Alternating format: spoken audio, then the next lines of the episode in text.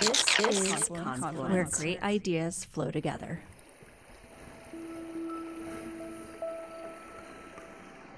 This is Confluence, where great ideas flow together, the podcast of the Graduate School of the University of Montana. I'm Ashby Kinch, Dean of the Graduate School. On Confluence, we travel down the tributaries of wisdom and beauty that enrich the soil of knowledge on our beautiful mountain campus. Well, we just had our first lab meeting of the semester this morning, and we have a bunch of new students who just moved to Montana, and Phoebe's kind of a long-time Missoulian, so I asked her for some recommendations or advice for people just moving to Montana, and um, I was expecting, you know, like there are festivals in Caras Park or stuff like that. Um, but she kind of launched into what was like a very informative, but I think alarming um, PSA around bears and bear safety. And it was fun to just watch the horror wash over all the new students' faces as she um, talked about encountering bears on a regular basis and um, when you should carry bear spray and when you shouldn't. Um, so she is very knowledgeable about all things outdoors, and she may she's training us to be better Montanans. You just heard the voice of Rachel Williamson, a professor in UM's clinical psychology program, talking about Phoebe Bean, a PhD student and our guest on this episode. Phoebe is pursuing fascinating research at the intersection of psychology and climate change, studying the way Montanans are experiencing climate loss in their local communities. Her work asks questions like what models can we generate to assess the impact of climate change on our mental health? What parts of that impact are individual and what parts are communal? How can we think more proactively about ways to address these mental health impacts to encourage models of change and community resilience. In the conversation that follows, we track her career as a student and researcher with a focus on the way bringing interdisciplinary perspectives to bear on common questions can produce innovative models of thinking about tough issues. This episode is part of a series focusing on the mental and behavioral health programs at the University of Montana, which serve the community, the state, and the region. Listeners will be inspired to hear emerging voices in the behavioral health sphere who are going to make positive impacts in the years to come. Welcome to Confluence, where the river is always with us. Welcome to Confluence, Phoebe. Thanks for having me. So you and I know each other for a while. Um, you took a class from me as an undergrad here at UM way back in 2016, a Chaucer class. Yeah. Uh, and I, I was just telling you, you know, I, I remember that fondly. It was an incredible group of students from all over campus, a lot of different disciplines, and you came in from psychology. Do you remember why you took that class?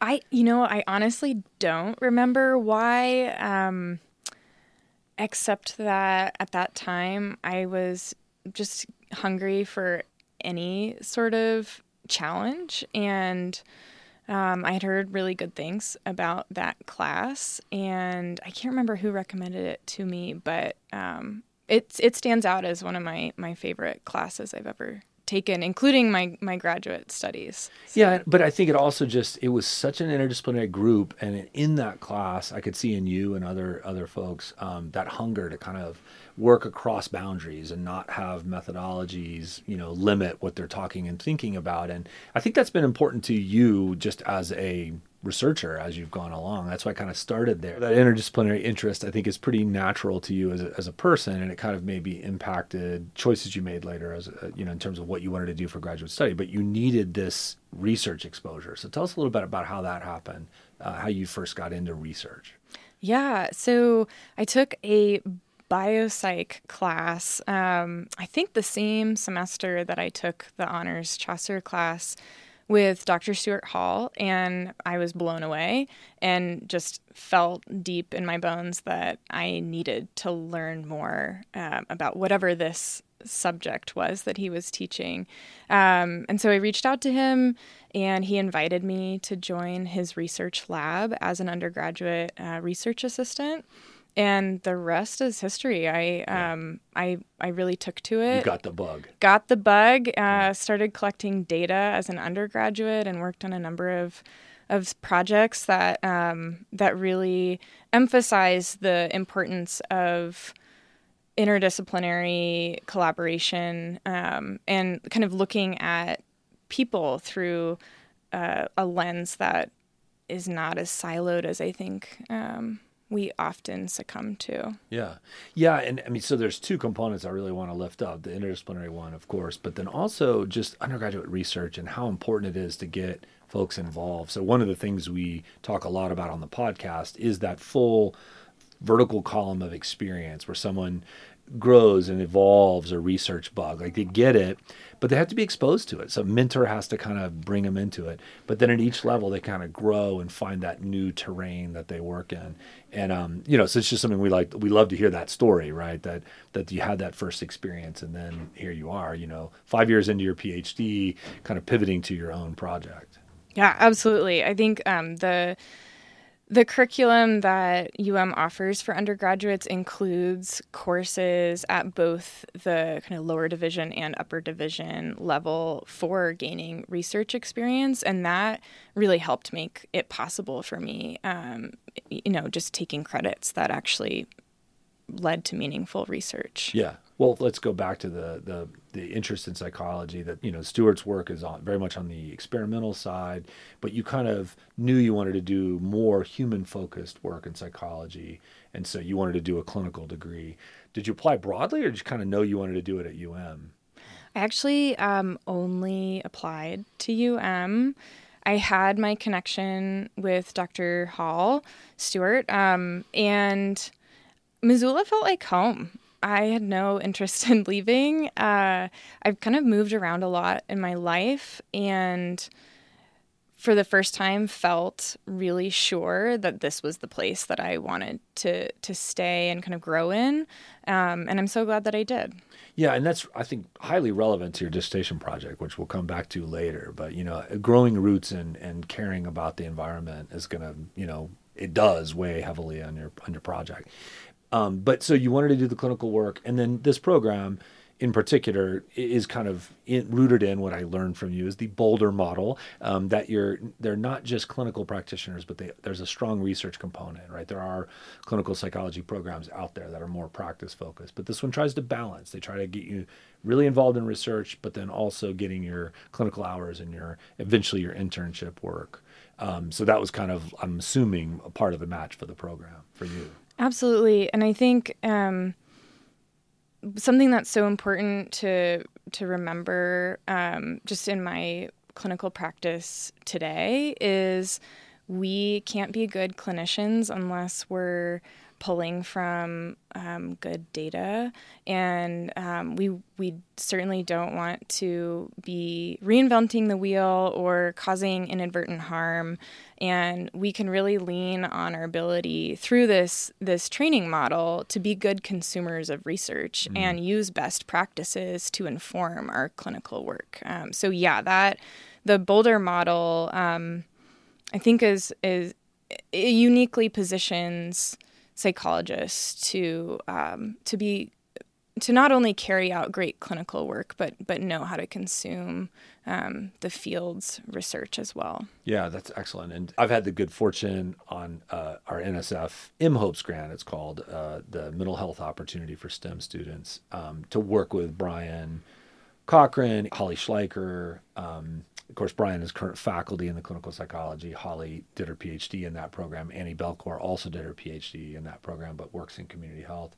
And the feature you're pointing to here, the the, the firm research interest married with um, the clinical practice, is just feature all their work. I mean, in talking to them, we've released a couple episodes so people can go listen to those. Um, and I like this phrase you're using, consumer of research, because it, that's the virtuous circle, right? We're doing research, but we're also informed consumers. So in the clinical side, you're staying active and you're thinking about what's the next paradigm. And I'm setting you up here because I think the paradigm you're working on is pretty incredible. Like you've decided to focus your research on a pressing public issue, right, which is environmental devastation. We're in the midst of a, of a massive climate change, and you're asking questions about um, what that impact is going to have on us psychologically. Can you talk a little bit what what led you to that research? How how'd you get into it? Yeah. Um, how deep do you want to go? as deep as you want to go. Uh, so I grew up. Um, I grew up in a family of conservationists, and so the environment has has very much been um, front of mind for me since I was a, a little kid. Um, I've had various nonprofit jobs in the conservation world over the years. Um, I used to be a fly fishing guide, so water temperature was something that I tracked um, pretty regularly, um, so that the the fish weren't stressed. Um, and we know that as the weather and the climate shift in the summer, things are getting hotter. Um, wildlife is stressed. So those things have all been kind of part of my life for a long time. And um, my wife uh, is the sustainability um, manager for for Missoula County, and so I think together we focus a lot on the climate and um, struggle with our own angst about what's happening to places that we love and and people we love, um, landscapes we love. So so that's kind of the background, um, setting the scene, I would say. And then in terms of my clinical work, I I have always known I wanted to work with people and give back to my community the path to, to finding um, mental health and climate change has been pretty winding and non-linear. Um, but I'm so glad that I found this um, kind of focus and emphasis because it's only going to be more important as time moves along to take care of one another and learn more about how climate is going to impact people, um, perhaps in many similar ways, but also in really different ways. And there's not much information out there um, right now. And I think there's a real opportunity for us to. Um, to take good care of one another and build resilience in a new way, um, and kind of look at mental health differently. Yeah, it's it's it's such an important project. I'm privileged to be on the committee. I was shocked you asked me, but very glad to participate in it because I'm learning so much. And I think one of the things I, think it's so important, especially in a conservative state, um, to to be able to talk about these questions in a way that really like comes home to people on on their personal level. Anyone would recognize that that Montana has a mental health problem, right? We, you know, it doesn't matter if you're a farmer or rancher in eastern Montana or live in the middle of the liberal enclave of Missoula, right? Everyone knows it's an issue. And we think a little bit about the social determinants of what drives that, right? Loneliness, isolation in the case of some of our rural communities. But you're throwing in a, an important factor that we all kind of intuit is going to be a big part of, of, discourse, social determinants of health, right? What are the things that are kind of outside the individual that kind of press up family, obviously, school, economic factors? We can name a lot of those, but environmental change is, it probably is already, and we just haven't studied it. And it's certainly going to be a bigger factor as we go along. So I think it's important to be able to have a language to talk about that that isn't politically loaded. And I know that's a problem that you're kind of thinking about. Walk us through your survey and why it's so important and, and what, what you're up to in your research. So the project um, has morphed a bit over over time.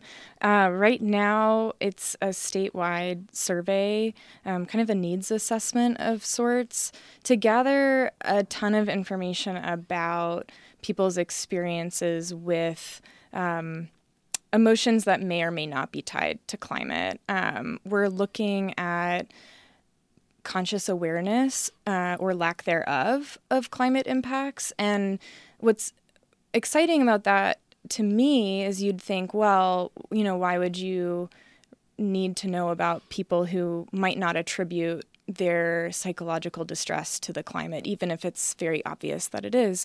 Um, and the simple answer is that when you're when you're attempting to build resilience in a community, it doesn't matter what people are attributing their psychological distress to um, if the goal is to improve well-being. Um, so that's really important data and i'm really excited to, to learn more about um, that once uh, data come in. And we're also trying uh, our best to look at this problem through an equity lens because a lot of the climate and mental health research to date, not all but most, is um, centered around uh, you know affluent white people's struggles mm-hmm. and what it means to them, and that's certainly not it's not capturing a lot of people's experiences. Yeah. And so the the kind of overarching goal of the project is to not only um, kind of capture people's experiences in a really like meaningful and um, holistic way, but also inform policy decisions and um, make sure that we're taking care of everyone and not just the folks who already have maybe more resources than other people do. Yeah, I think that's so important on a, a bunch of levels, but one, one of them is that the disparate impacts of climate change themselves are going to be borne largely by non-affluent communities like marginal communities and it's an again one of those obvious facts that anyone who really looks at it sees immediately but then the other part of it you just hit on it is that in more affluent, and your your field has this um, history problem uh, yeah. with with what is uh, known as the weird, right? The white, educated, industrial, rich, developed nations. That most of the survey work that gets done tends to be in that weird acronym. Absolutely. And so that your data is skewed just intrinsically, right? If you're doing surveys on college campuses, you're capturing a, a, very distinct population that's actually not normal in any way across a global population. So you already have that problem, and so you're trying to address that by making sure your survey gets all the way out uh, across the state in rural areas, uh, all through tribal nations. You know, in other words, saturating and getting data that's not just skewed toward that weird category. Yeah, absolutely, and we know that uh, climate change is a threat amplifier. So, back to your social determinants of health, um, climate change isn't necessarily this new, isolated, uh, independent issue. It is exacerbating existing health disparities, um, and so it's it's amplifying um, what we know already exists. And so, it's really important to to tackle this issue with equity in mind. Yeah. at the forefront.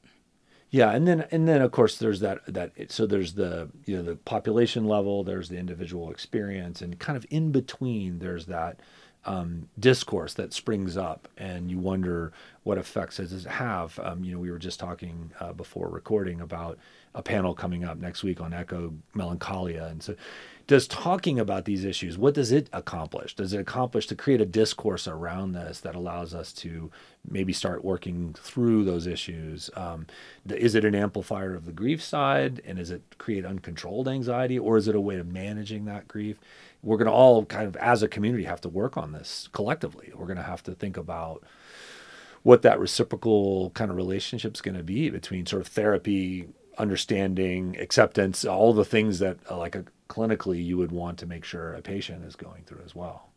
Yeah, you know, and I think one of the the exciting things about this project is we know so little about what might be helpful that um, we're hoping to learn more mm. about. Mm. Um, are the the solutions or the the um, therapeutic interventions, if you will, similar across the board, or are there big differences that we need to be aware of? And do we need to approach mental health in a completely different way and kind of turn things um, on its head? Yeah. And that's really exciting and kind of scary to think about because. Um, and as we talked about earlier with the Boulder model and being a good consumer of research, sometimes you have to be a, you know, break new ground, um, and you might not have a lot of research to back a given intervention. And so that's where this kind of exploration gets really exciting and learning from people what might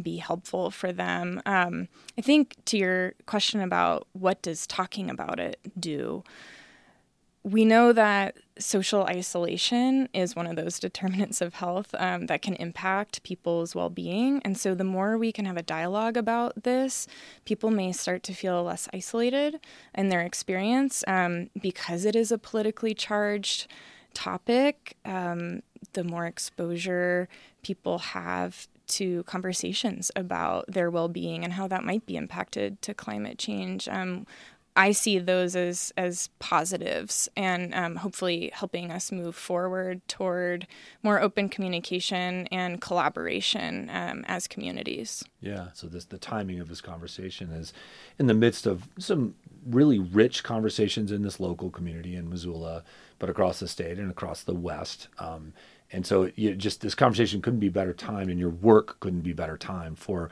feeding some some interesting new research into what is obviously going to be for your generation and, and every generation to come a really pressing issue. What what's going to be next for you when you're done with the the dissertation research and you know thinking about next steps professionally? I will need to uh, complete my pre-doctoral internship. Um, and so that's similar to the the med um, residency match system. So an algorithm gets to churn out um, where we move to. Um, that is a year, and then I'll do a postdoc. And um, I haven't quite figured out exactly where my heart is. Uh, I am a say yes person, and I love new experiences, and so I kind of am constantly seeking out new things to learn, um, new people to connect with, and that really helps inform um, kind of my soul in terms of what feels good. Yeah. Um, so I'm not quite sure, but I know that I want to be working with underserved populations, and I I have recently been working at uh, Planned Parenthood for my practicum, and getting to work with um, an underserved population across the state um, in a in a very rural state, as we know, living in Montana, has really driven home the the importance of uh, population health and bringing in equity yet again, yeah. um, and trying to reach as many people as possible. So. I don't know quite yet how that will look, but that's really important to me, and I think those will be kind of guiding um, yeah, guiding themes for me moving forward. Yeah, so if I'm kind of hearing beneath the hearing about the practical side of it, you know, becoming a clinician, working in a local community might be part of it, but that you might be pivoting toward broader public health and community health type issues, which a, a lot of psychologists do, right? They recognize if we really want to get upstream of the problems that we see in the clinic, we got to do some some hard work in the community before we see that trauma or that that experience. Right. And I think that the project that I'm working on with you right now has also illuminated in a new way for me that, you know, culturally in this country, we're very individualistic as a whole. And therapeutic interventions are often on an individual basis and that's great and and sometimes that's really important and needed and necessary and when we think about the devastation that is happening and will continue to happen with climate change, I believe that shifting the way that we think about how we're taking care of one another is really important and and building resilience on the community level will mm. be really key. Yeah.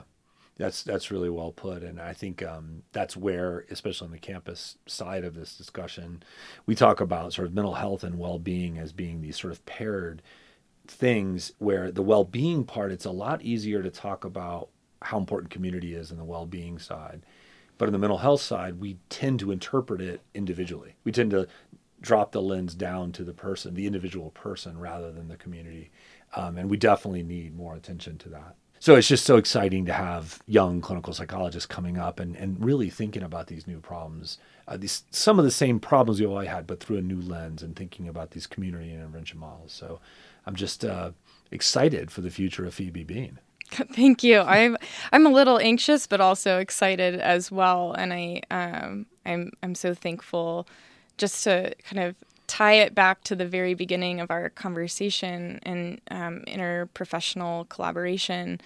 um, you know, I think it's really so valuable that you are on my committee because you're not a psychologist, and that's that comes back to to my uh, strong belief that we cannot be siloed in our work, especially when we're thinking about these problems that permeate every uh, possible human being on this planet, uh, whether people are aware of it or not. And I think we need to take a multidisciplinary approach. Um, so I think the more people from as many disciplines as possible who are thinking and engaging with this type of work, the better. Yeah.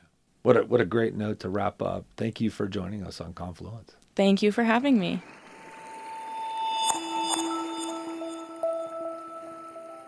If you like what you've heard, you've got a team of talented graduate students to thank. Produced and edited by Kathleen Shannon from the MA program in journalism.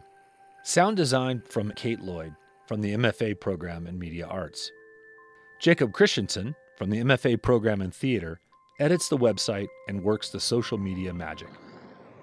Earl was not from Pride and Prejudice.